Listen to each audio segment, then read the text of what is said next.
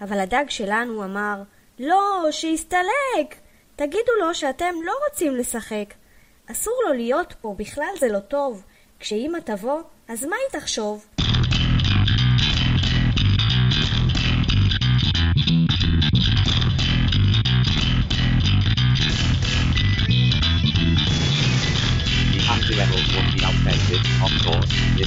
Anyone started. Then on the page, too sincere, clearly regret, backward, wait, naive, anachronistic. Maybe that'll be the point. Maybe that's why they need the next real level. Real level, as far as I can see, with disapproval.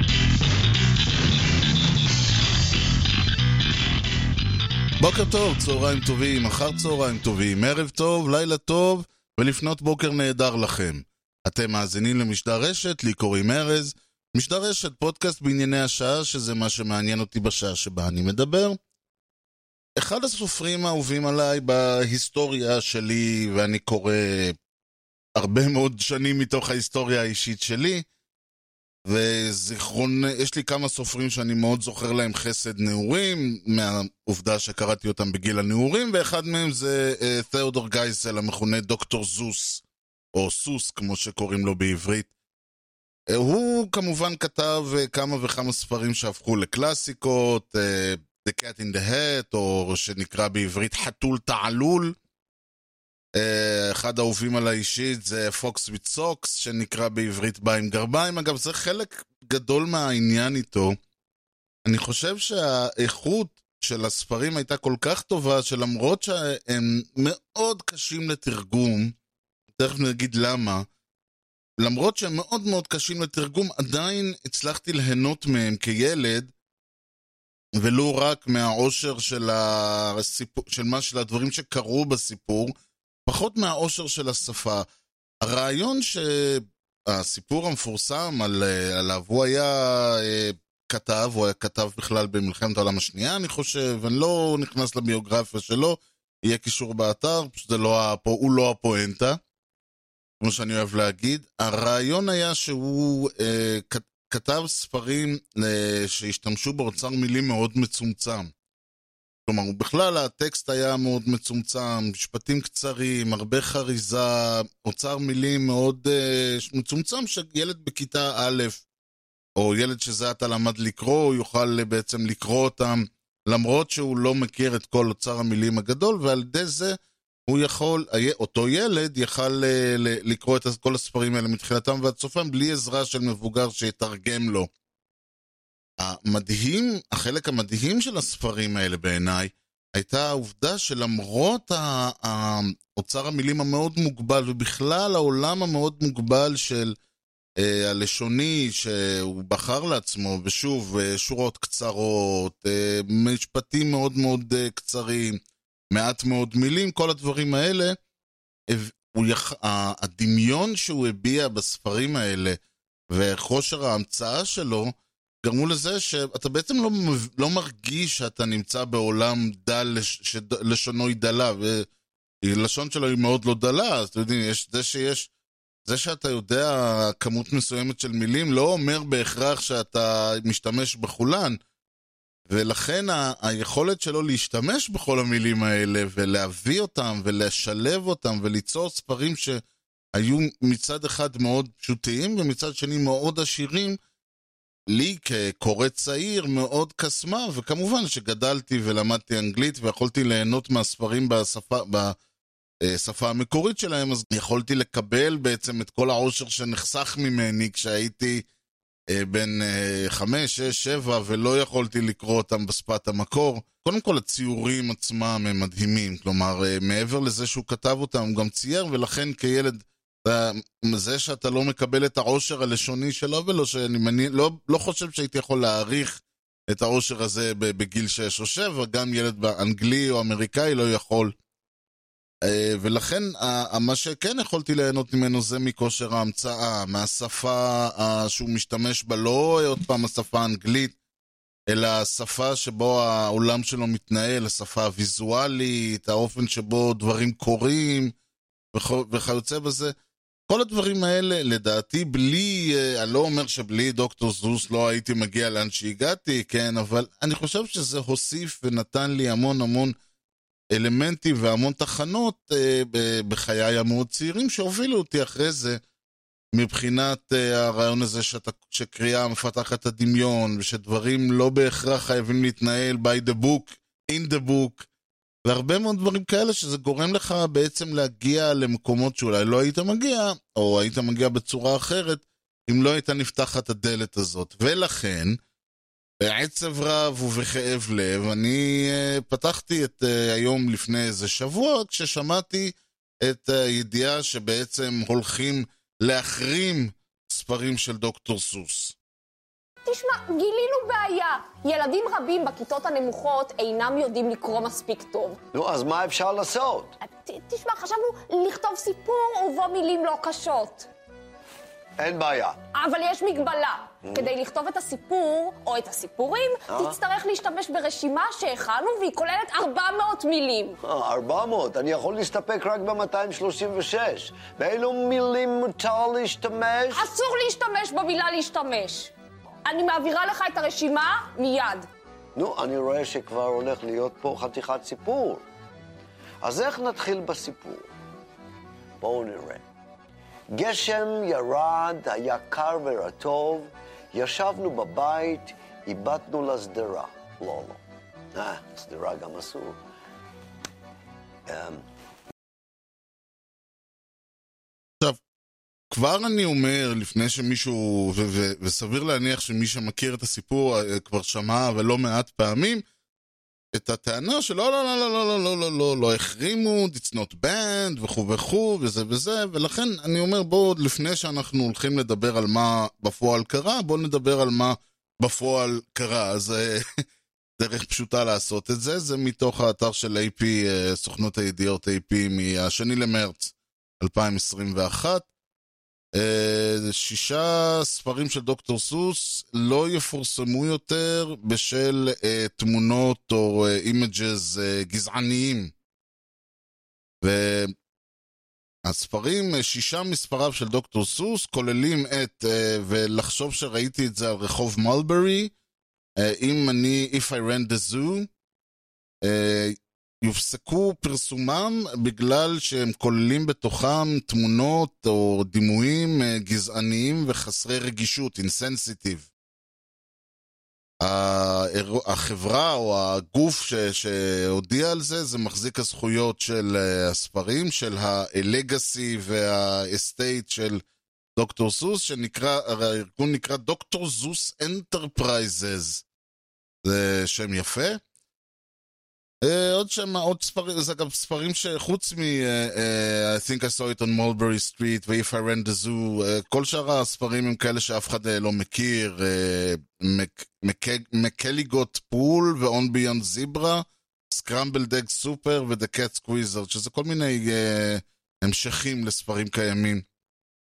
הסיבה שהספרים מוחרמים בספר And to think I saw it on Mulberry Street, אז יש בחור שמוגדר כאסייתי, והוא מתואר לובש כובע, אה, משולש כזה, מחזיק צ'ופסטיקס, ואוכל, זה דימוי של אסייתי אה, לא זה, וב-If I ran the zoo יש, אה, כמה, יש תמונה של שני אה, אנשים, שני אפריקנים, שלובשים חצאיות אה, אה, עלים והכוב, והשיער שלהם אה, קשור מעל הראש, שזה דימוי שבטי. זה, זה, אלה הדימויים. עכשיו, כבר, אני, כבר אפשר לשים לב שאנחנו מדברים פה על דימויים מאוד מאוד מאוד חלביים, כן, מבחינת התיאור. כלומר, זה לא שהוא הולך ואומר ששחורים בארצות הברית בשנות ה-40 של המאה ה-20 או בשנות ה-60 של המאה ה-20, הוא לא מתאר אותם ככה, אלא הוא פשוט מתאר אה, כמו שילדים אה, בזמנו, ועד היום למעשה, רואים אה, שבטים אפריקאים, ככה הם רואים אותם. ואותו דבר דימוי של אסיאתי, אבל בסדר, זה הרעיון. הבעיה הגדולה עם דוקטור זוס, ובכלל עם ספרים שנכתבו ב... ב בעשרות או במאות שנים האחרונות, הם שנכתבו בעשרות או במאות שנים האחרונות, וזה מה לעשות, לא מתאים לעולם המואר, אני קורא לזה המואר באלף והמואר בעין, הווק שאנחנו חיים בו, ואני אומר את זה בצורה ש, שמצד אחד טוב מאוד שאנחנו לא חיים בעולם הזה, כמובן שזה היה עולם הרבה יותר חשוך, הרבה יותר גזעני, הרבה יותר uh, שונא של uh, מיעוטים ו- ואנשים שלא נמצאים וכו' וכו'.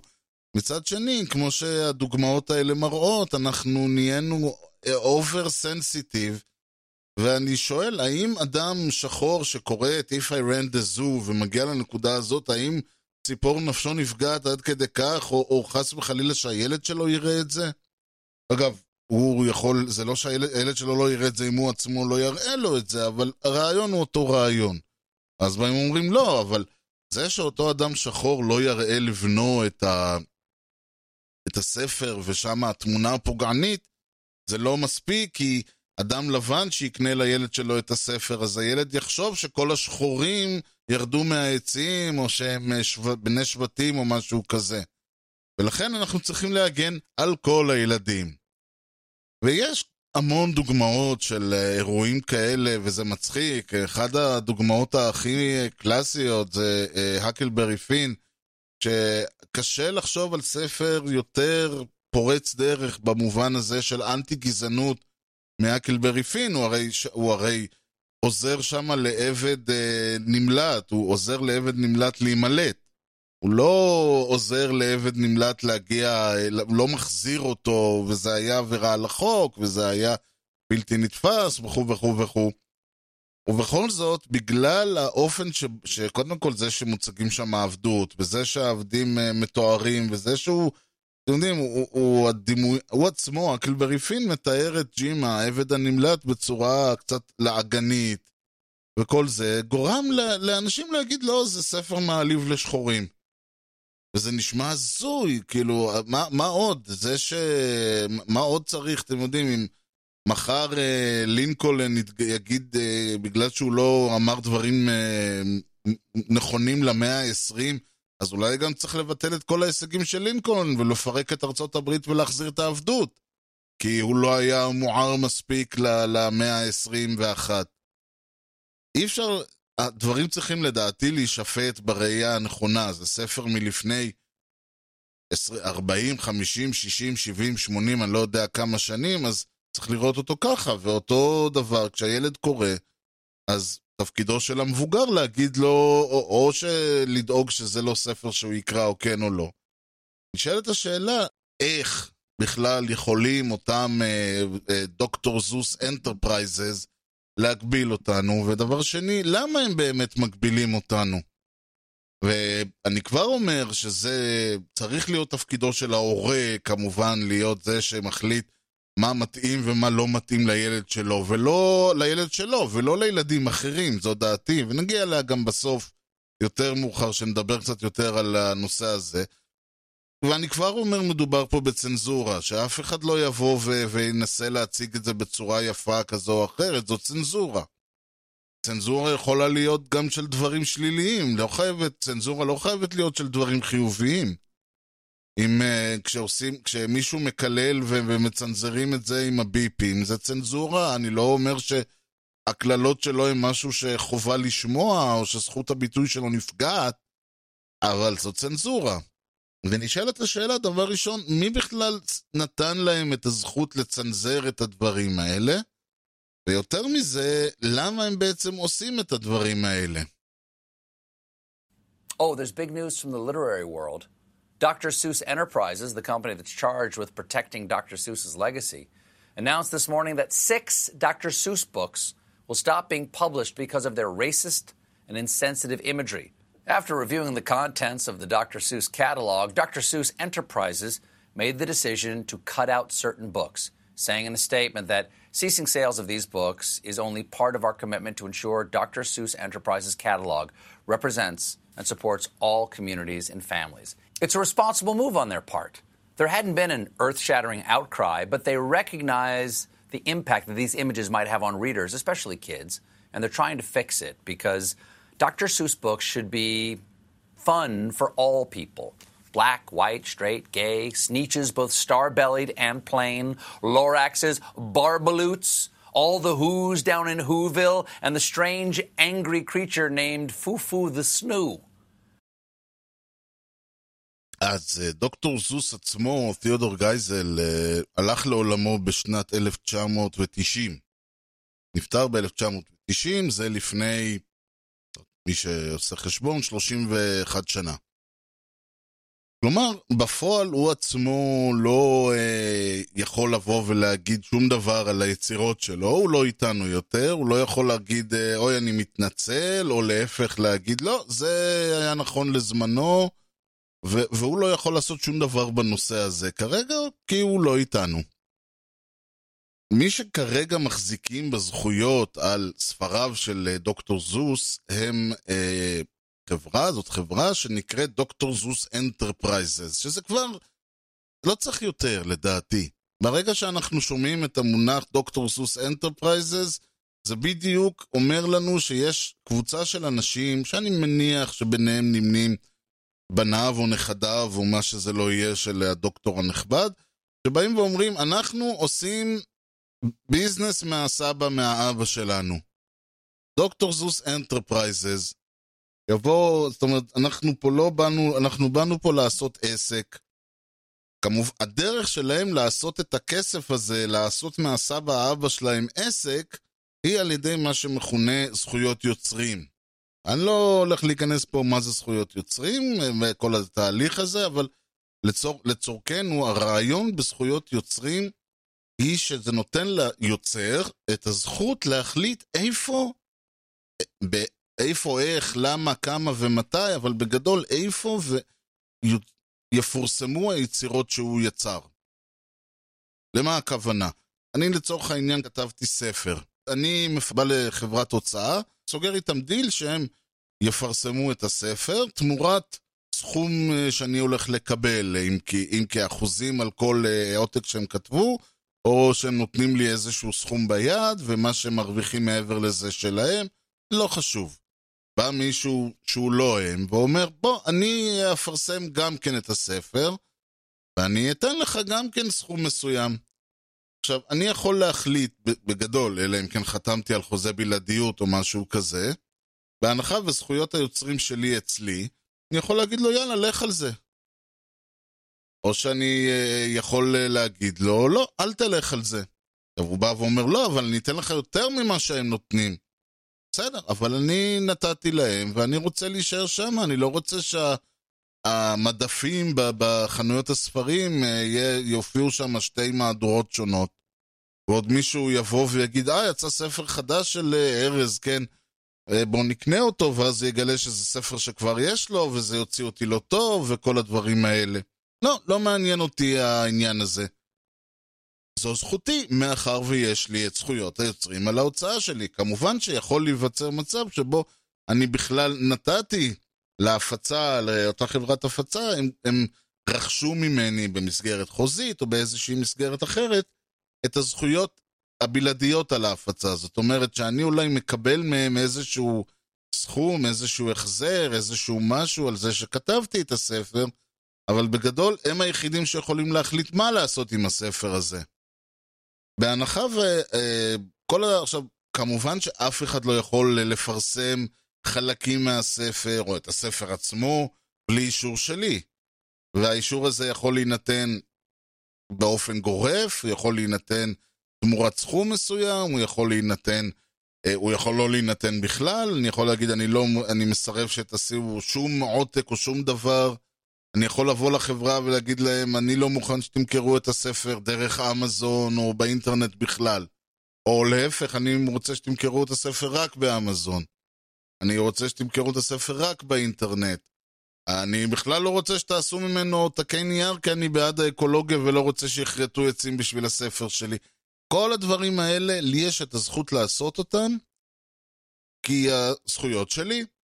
ברגע שאני הולך לעולמי, הזכויות האלה עוברות ליורשים שלי. הם מקבלים את הזכויות על ההוצאה בזכות זה שהם היורשים שלי. או שכמו שאמרנו, מלכתחילה הזכויות עברו לחברת ההפצה, אותה, אותו פאבלישר שמפרסם את הספר. וזה לא חייב להיות ספר, אבל לצור, לצורך העניין, מכיוון שאנחנו מדברים פה על דוקטור זוס והוא היה סופר, אז ספר. עכשיו, פה מתחיל להיות חלק מעניין. עד עכשיו הרעיון היה שאני היוצר, בזכות זה שיצרתי, קודם כל יש לי את הזכות להתפרנס מהיצירה הזאת, וכדי להתפרנס מהיצירה הזאת, יש לי את הזכות לקבוע באיפה איפה יופץ היצירה. ושוב אני אומר, איפה יופץ זה יכול להיות מי יפרסם אותה ומי לא יפרסם אותה.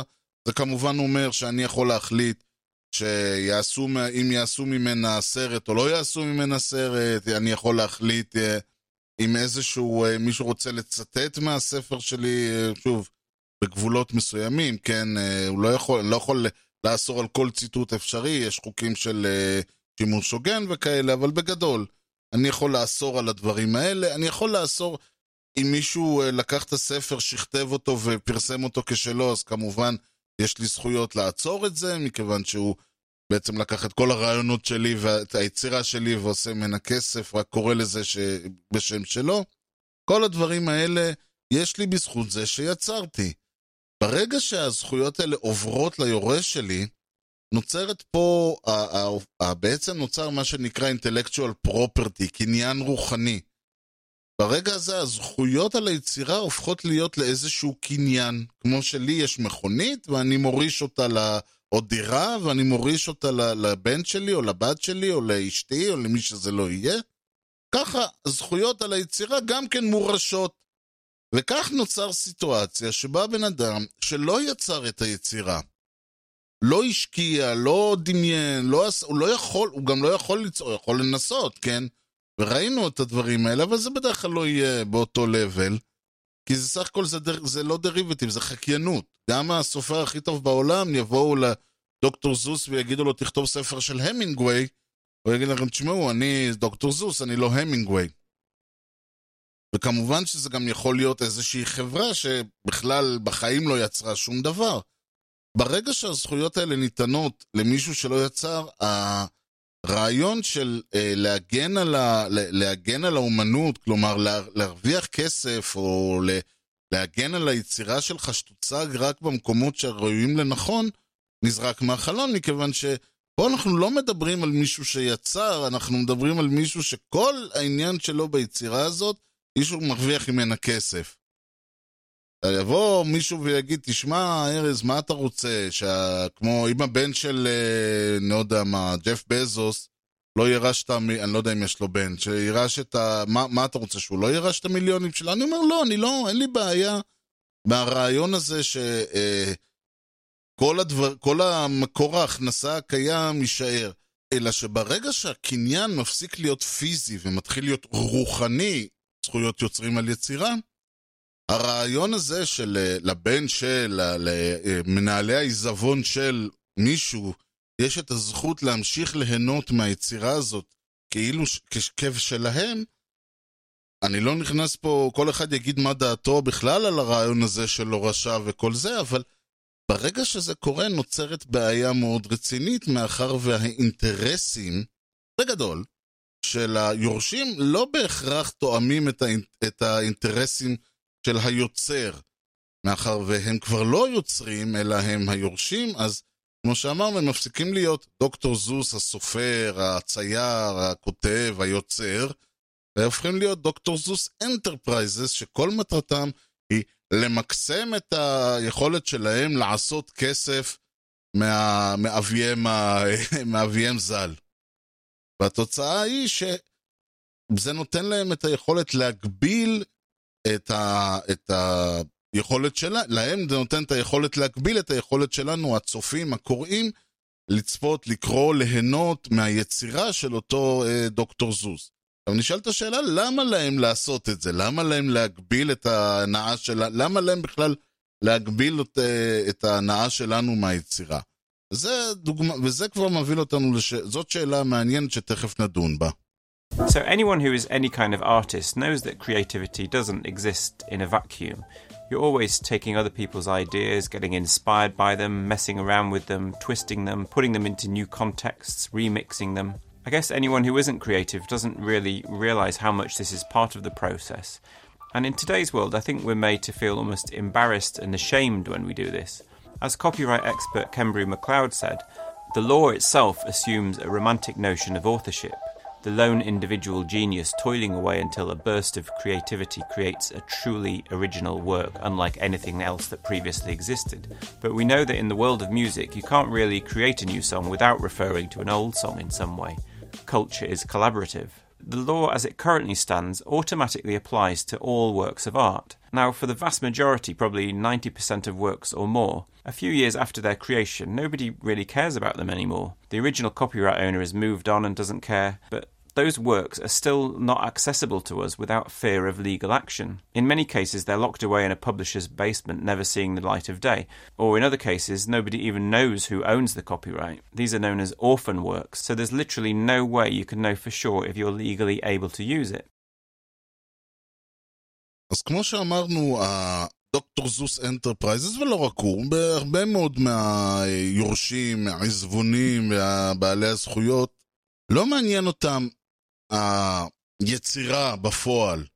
לא מעניין אותם כוונת המשורר, לא מעניין אותם שום דבר, והם יגידו שכן. הם יגידו שאנחנו רוצים להתאים את החזון, אנחנו רוצים לפתוח אותו לקהל, לחדש, אנחנו רוצים לעשות הרבה דברים יפים. מה שהם רוצים זה לעשות כסף. ואין פה, אין פה בעיה, אגב, גם דוקטור זוס רצה לעשות כסף. רק שהדרך שלו לעשות כסף הייתה ליצור. הדרך של יורשיו לעשות כסף היא לא להתאל, כלומר, הוא עשה, הוא יצר, הוא מכר את הספרים שלו, פרסם אותם, הוא עשה הרבה חוזים, אני מניח, כלומר, הוא עשה דברים שאפשרו לו להרוויח כסף מהיצירה. בעלי הזכויות שלו עושים את כל הדברים האלה חוץ מהתהליך של היצירה עצמה. וזה גורם להם להתייחס ליצירה פחות כיצירה, ויותר כמוצר. הרוחני נעלם פה לגמרי, מה שנקרא, נשאר רק הקניין. עכשיו, מה זה אומר? לצורך העניין, בעלי הזכויות של דוקטור זוס מוכרים בובות של חתול cat in the hat, ועושים סרטים של cat in the hat, ומפרסמים, משתמשים ב-cat in the hat בפרסומות של כל מיני חברות, ל- לא יודע מה. יש לי חברת, יש לי מוסך, ואני רוצה שה-cat in the hat תהיה... אני יראו אותו, לא יודע מה, מנפח צמיגים אצלי במוסך בפרסומת אני, הנפשה כזה, אנימציה. אז אני הולך לדוקטור זוס Enterprise וקונה מהם את הזיכיון לעשות פרסומת עם ה-Cat in the Hat הזה. הכל טוב ויפה, אבל ברגע שמשתמשים בדמויות עצמם, במה שנקרא באופן מסחרי, זה מעלה את הבעיה של brand safety. זה גם לא חייב להיות אה, בהקשרים אחרים, אבל זה ההקשר הרציני. קודם כל, ברגע שיש ספר אחד מכל הקודקס, מכל האפוס, כן, מכל היקף היצירה של דוקטור סוס שיש בו תמונה שנחשבת פוגענית, מיד זה עלול להקרין על כל הספרים האחרים שלו.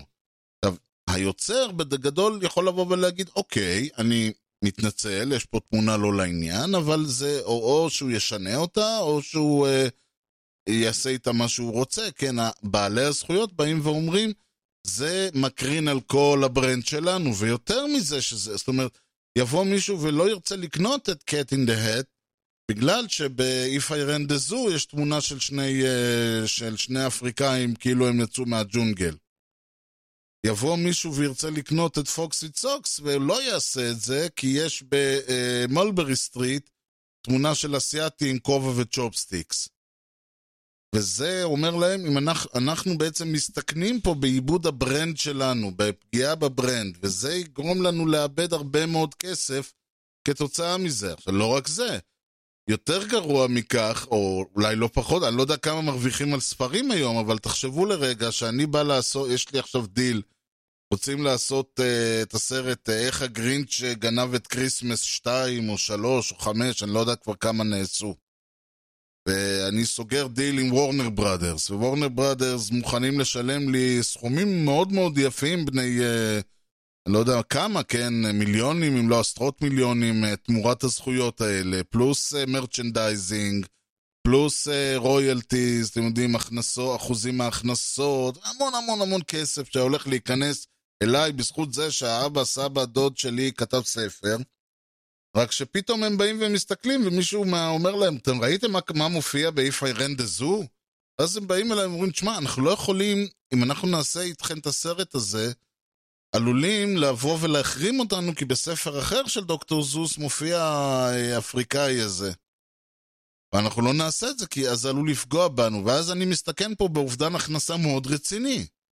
אמרנו, אני עושה בובות ופוסטרים וספלים וחולצות וכל הדברים האלה, ובאה החברה שעושה את זה ואומרת לי, תשמע, אני לא יכול להמשיך להפיץ את הפוסטרים והבובות והחולצות והספלים והמדבקות וכל שאר הדברים האלה של Cat in the Hat, כי בספר If I ran the zoo וכו'.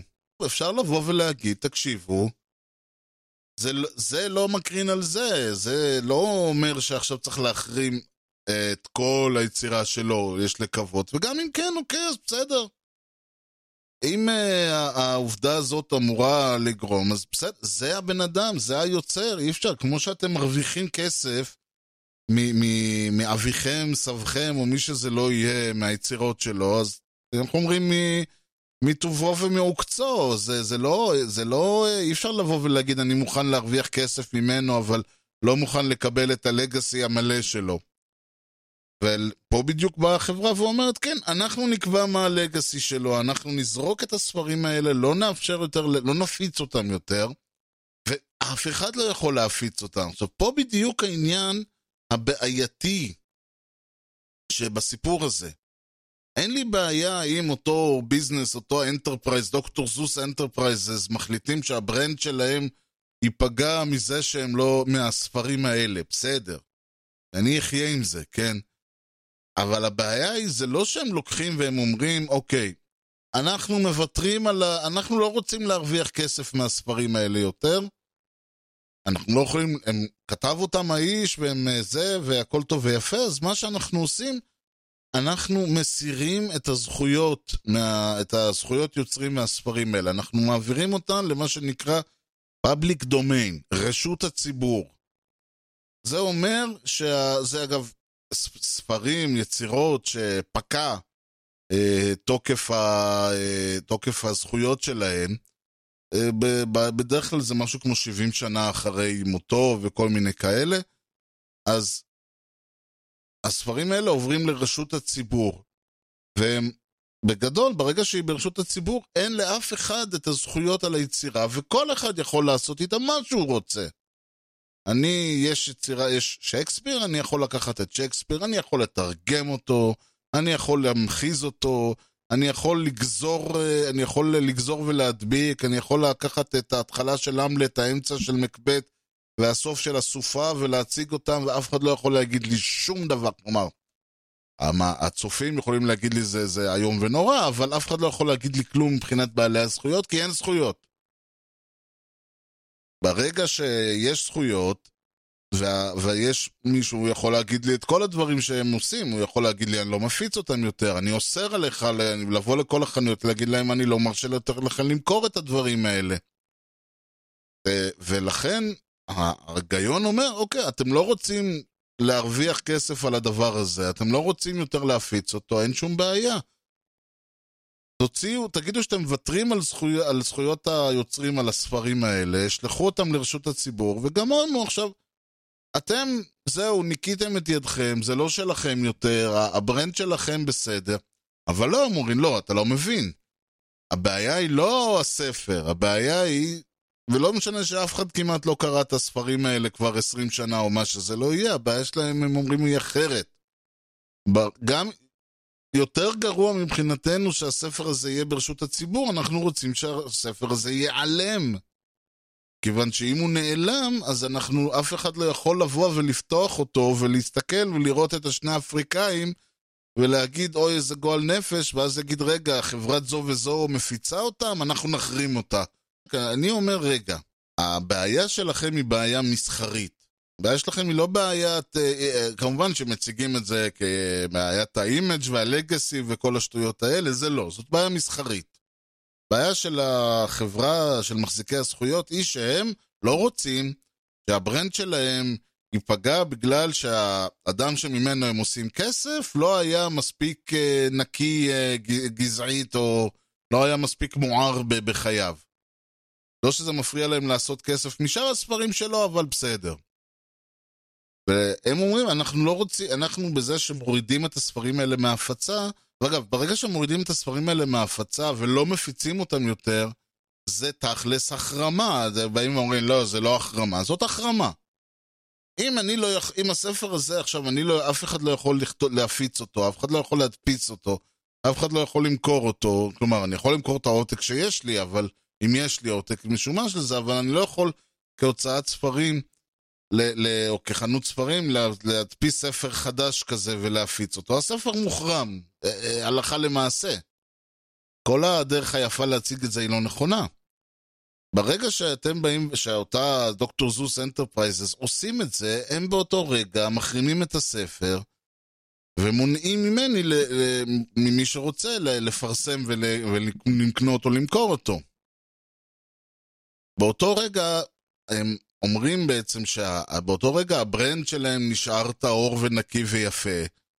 כי הם כאילו באים ואומרים, לא, הנה, אנחנו לקחנו החלטה והעפנו את הספרים האלה. ההיגיון אומר, תנו אותם לציבור. ואומרים, רגע, ומה עם ה-brand? אני אומר, הנה, באתם ואמרתם, אנחנו, מאחר ויש פה brand בעייתי, אז אנחנו לא הולכים לעשות כסף מהיצירה הזאת. כמובן שזה לא יעבוד, מכיוון שהתפיסה, קודם כל, לוותר על ה-brand שלך זה, זה בערך כמו להגיד לאנשים האלה להחליף את דתם. דבר שני, גם אה, הם יגידו לא, ברגע שהספרים האלה עדיין אה, זה, אז מישהו יפתח ויסתכל ויראה. לכן, אגב, אני חושב שיש פה מקום להגיד שאם, אה, שכל קניין רוחני שאתה, שמישהו מקבל, יש לו חובה להשתמש בו. זה אגב, לא, שוב, זה לא יקרה, אבל לדעתי זה נכון יותר.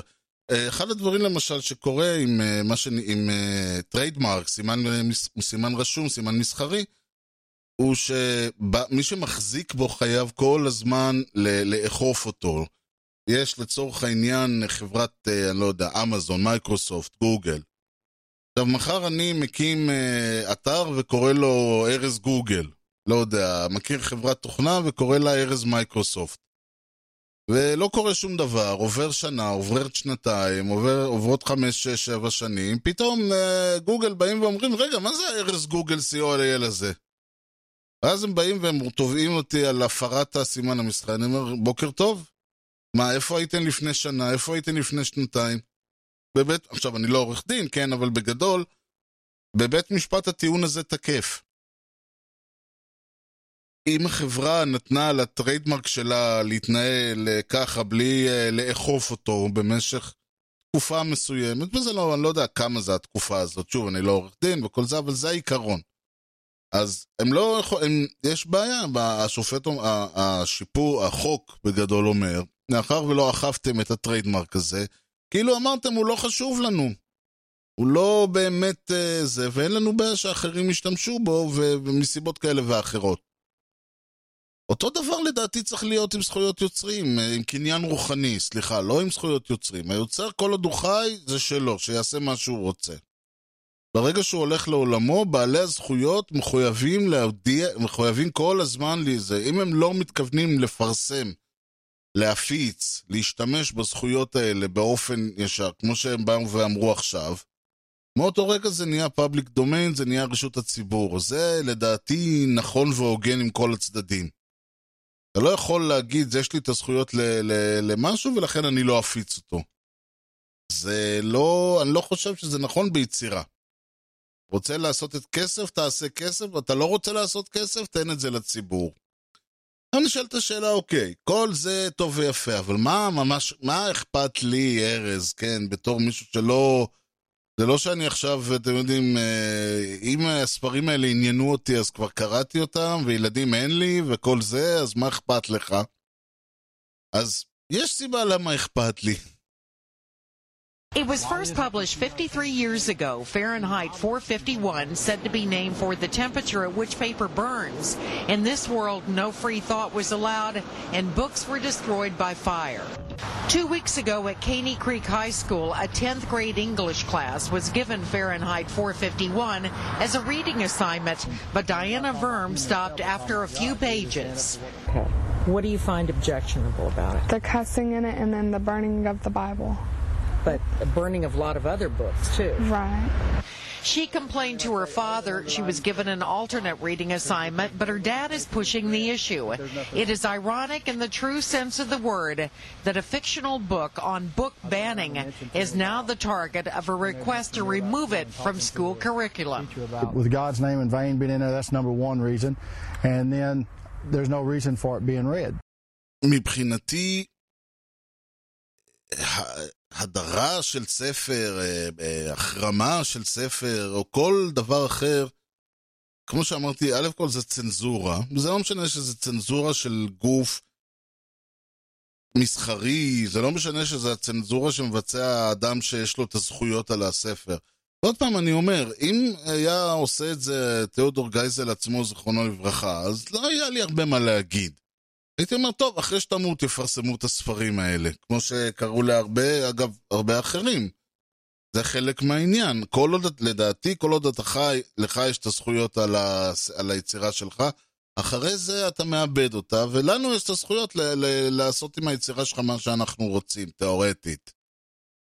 כמובן לא לפי חוקי זכויות היוצרים, אבל זה כבר, אבל כמו שאמרתי, זה לא עניין רוחני, זה עניין מסחרי. ברגע שאנחנו באים ואומרים שעצם זה שיש אלמנט מסוים בספר. שגורם לזה שהספר הזה יש לו, ל... ל... להעלים אותו מרשות הציבור, ברגע שחברה, ברגע שבעל זכויות בא ואומר, עצם זה שבאחד מהספרים של היוצר ש... שאנחנו קוראים, קרה משהו, אז יש להעלים אותו. אז קודם כל הרעיון הזה של מה זאת אומרת יש להעלים אותו? זה משנה את ההיס... אתה משנה את ההיסטוריה? אתה משנה את מה שהיה? מה, מה, לאן תלך? עכשיו תלך, תעבור בכל uh, חנויות הספרים, בכל הספריות, בכל העולם. האם תעבור בכל הספריות ותגיד להם, להס... תאסור עליהם להשאיל את הספר הזה, כי הזכויות שלך? האם זה אומר שאם מישהו יעשה תוכנית טלוויזיה או סרט או כל דבר אחר ו- ויתייחס לדמויות האלה, אז אתה תבוא ותצנזר גם אותו? כלומר, איפה הסוף פה? הרי כל האלמנטים האלה רק מזכירים את העובדה שה... שה... שוב, דוקטור זוס, שממנו אתה עושה את ה... את... מרוויח את מחייתך, הוא עשה טעות כזו או אחרת באיזשהו שלב בחייו, אז... ואתה רוצה למחוק את זה. הדבר השני פה, וזה ברגע ש... זה, יש פה איזשהו אלמנט שאני קורא לו מדרון חלקלק. סליפרי סלופ כזה. או דומינו אפקט, או כל דבר אחר. כמו שאסור למשל, לצורך העניין, אם אנחנו באים ויש לנו איזושהי זכות, הזכות להישפט, הזכות הדיבור שאין בארץ, לא משנה. בוא נדבר על זכויות שכן יש בארץ, כי הזכות להישפט, הזכות לעורך דין, אני יודע מה. הזכות לא, שלא יבואו ויקחו אותי באמצע הלילה, אלא אם כן אני... זהו, אלא אם כן. ברגע שיש לנו את האלא אם כן הזה, אז קורים שני דברים. קודם כל, מי קובע מה זה האלא אם כן? היום באים ואומרים מישהו נחשד בטרור. מי קובע מה זה טרור? מה, יכול להיות שזה שאני יושב פה ואומר שצריך uh, לעשות שינויים בחוק זכויות היוצרים, הופך אותי לטרוריסט, אני יודע. או יכול להיות שאם אני אשב פה ואגיד דברים uh, לא יפים אחרים על כל מיני uh, דברים, הופך אותי לטרוריסט, אני לא יודע.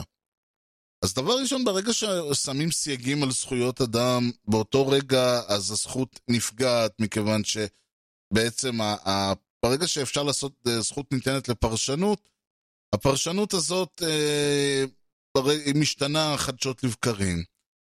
דבר שני, גם הרעיון מאחורי זכויות, וזה משהו שאני דיברתי עליו בזמנו, הרעיון מאחורי זכות היא שזכות לא ניתנת לי מטוב ליבו של אף ארגון. זכות קיימת לי מתוקף זה שנולדתי. זכויות אדם מתוקף זה שאני אדם. אגב, זה שוב פעם, אני אומר, היה האידיוט ההוא פייגלין שדיבר על זכויות אדם וזכויות אזרח, זה היה כמובן טיעון דמגוגי לגמרי, אין דבר כזה זכויות אזרח. יש זכויות אדם שמוקנות, שהממשלה מחויבת לא להפר אותן אה, לאזרחיה. וזה בדיוק העניין, אבל הרעיון פה זה שהזכויות, הזכויות לא ניתנו לי בגלל שהיה איזה שר או איזה ראש ממשלה או איזה כנסת שהיו קצת טולרנטים או משהו כזה. הם ניתנו לי בזכות זה שנולדתי. הרעיון הוא שהממשלה מחויבת, השלטון מחויב לא להגביל את הזכויות האלה. ברגע שהשלטון בא ואומר, יש לך את הזכות א' ב' חוץ מ... במקרים האלה והאלה והאלה והאלה, אז קודם כל הם מועלים בכך שאסור להם להגביל אותם. דבר שני, ברגע שהם אה, אומרים את זה, אז בעצם התפיסה היא שהזכות ניתנת לך כשבא לנו. מחר לא יבוא לנו, ניקח לך אותה. עכשיו, זה אגב, בתי משפט כל הזמן מתווכחים בעניין הזה, כיוון שכל הזמן יש את השאלה של אוקיי, יש את זכות הביטוי, אבל יש את לשון הרע, יש את אה, זכות האדם להישפט, או, או, כל, או ל, ל, לפגוש את, אה, את הקטע הזה שאני, שאני לא יכול, אה, אי אפשר לשפוט אותי בלי שאני אעמוד מול התובע שלי ואשמע את הטיעונים.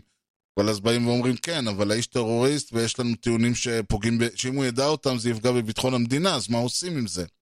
יש כל הזמן את המשחק הזה, כי זה עוד פעם, זה בגדול, באידיאל, הכל טוב ויפה, בפועל יש הרבה בעיות. אלא שהרעיון הוא שבגדול הבעיות האלה תמיד, אה, הספק תמיד ילך לטובת האזרח, במדינת ישראל זה לא כל כך קורה. באותה, אבל עכשיו, זה הנמשל, באותה, זה המשל, סליחה. הנמשל הוא שברגע שאנחנו אומרים, אוקיי, אם יש אה, ספר מסוים שמופיע בו איזשהו אלמנט שהוא לא לטעמנו, יש לצנזרו, וזה לא משנה אם ה, אה, הצנזורה מתבצעת בזה שמוציאים, עושים הודעה, הוצאה מחודשת ומשנים את, ה, אה, את הציור, או את הטקסט, או מוחקים אותו לגמרי, או עורכים אותו מחדש, או אה, משכתבים את אה, כל העלילה, או... או כמו שראינו במקרה של דוקטור זוז, uh, מפסיקים לפרסם אותו, ומונעים מכל אדם אחר לפרסם אותו, מוחקים אותו מדפי ההיסטוריה כביכול. ברגע שזה קורה, בעצם נשאלת השאלה, אז דבר ראשון, האם זה אומר שכל ספר ניתן uh, לצנזר? מחר לא מתאים לי ספר כזה או אחר. אה, תפתחו, uh, זה, יש המון ספרים שנכתבו על ידי כל מיני שמאלנים שונאי ישראל. שמדברים על כל מיני ערבים, ועל כל מיני דברים שנעשו, ועל כל מיני גישות, ויש כל מיני איכסות בספרים האלה, וכל מיני דברים לא, אתם יודעים, כל מיני סופרים שתיארו כל מיני מקרי אונס ורצח, ולא יודע מה, פדופיליה, ושאיפות, ובכלל כל מיני כאלה שכתבו דברים לא נגד, נגד אלוהים, ונגד הממשלה, ונגד זה, למה לא לצנזר את כל הדברים האלה? מה, נפשם הדרכה של ילדינו תיפגע, הרי והנה, ראינו שמותר, אף אחד לא אמר כלום. אז ברגע שמצנזרים דבר אחד, זה אומר שאפשר לצנזר גם דבר שני, והדבר השני מוביל לשלישי ולרביעי. דבר השני, ברגע שאנחנו אומרים, אה, זה ראוי לצנזור, כלומר, כולנו מסכימים שהאלמנט הזה הוא לא בסדר, מחר כולנו נסכים שאם כתבתי אה, ספר שאני לא יודע מה, אה, אנטי-ציוני, אז גם את זה יש לצנזר. ובאותה מידה זה אומר גם שאני טרוריסט ויש לאסור אותי בלי משפט. כל הדברים האלה זה נשמע כאילו מאיפה הלכת ואיפה זה, אבל לדעתי אני, אני כל הזמן אומר, כמו שמסתכלים תמיד אחורה ואומרים בואנה אתה זוכר איפה היינו לפני איקס שנים ואיך דברים שקורים היום, אם היינו אומרים אותם לעצמנו לפני אותם איקס שנים, הם לא היו מאמינים. ואז אתה מתחיל להסתכל ולראות איפה התהליך הזה התחיל, ובאמת, בדרך כלל דברים מתחילים בקטן, מתחילים בזה שאנחנו לא... זה... ספר ילדים, כולנו אומרים, מה, ילד לא צריך לראות דברים לא בסדר, וזה לא שעוד פעם, זה לא חתול תעלול, cat in the head, זה ספר שאף אחד לא קרא גם ככה. ספר שיש לו חשיבות גג היסטורית, וזה לא שזה... ו... הכל טוב ויפה, ואז הדבר הבא, והדבר הבא, וזה לא שכבר, גם ככה יש בעיה של החרמת ספרים, אני לא מדבר על שריפת ספרים, והחרמות ספרים, וכל הדברים האלה, דיברתי על הקלבריפין קודם, אז גם ככה יש את הבעיה הזאת, רק שזאת תמיד הייתה הבעיה של מה שנקרא הצדדים היותר הזויים של, ה, של הקשת הפוליטית, או הקשת התרבותית. פה אנחנו מדברים על משהו שנמצא די בקונצנזוס של הדברים, דוקטור סוס, מה, מה יותר קונצנזוס מזה? אז ברגע שזה נכנס לקונצנזוס במובן הזה, זה ימשיך, ואנשים כבר ככה חוטפים על ימין ועל שמאל, ונענשים על דברים שהם עשו אה, לפני 20 ו-30 ו-50 ושלא איתנו יותר. וברגע שהדברים האלה קורים, אז לסופו של דבר, כמו שאנחנו רוצים לא לחזור ולהיות בתקופות החשוכות והאפלות של הגזענות והשנאה וה- והשנאת זרים ושנאת מיעוטים, אנחנו עלולים בעוד כמה וכמה שנים למצוא את עצמנו במקומות לא פחות חשוכים ו- ו- ומסוכנים ואפלים ו- ואכולי שנאה ו- וכל זה. וכשנסתכל נגיד, כן, אתם זוכרים שהיה את הסיפור עם הדוקטור זוס? אם היינו יודעים אז מה שאנחנו יודעים עכשיו, וואלה לא היינו נותנים לזה לעבור.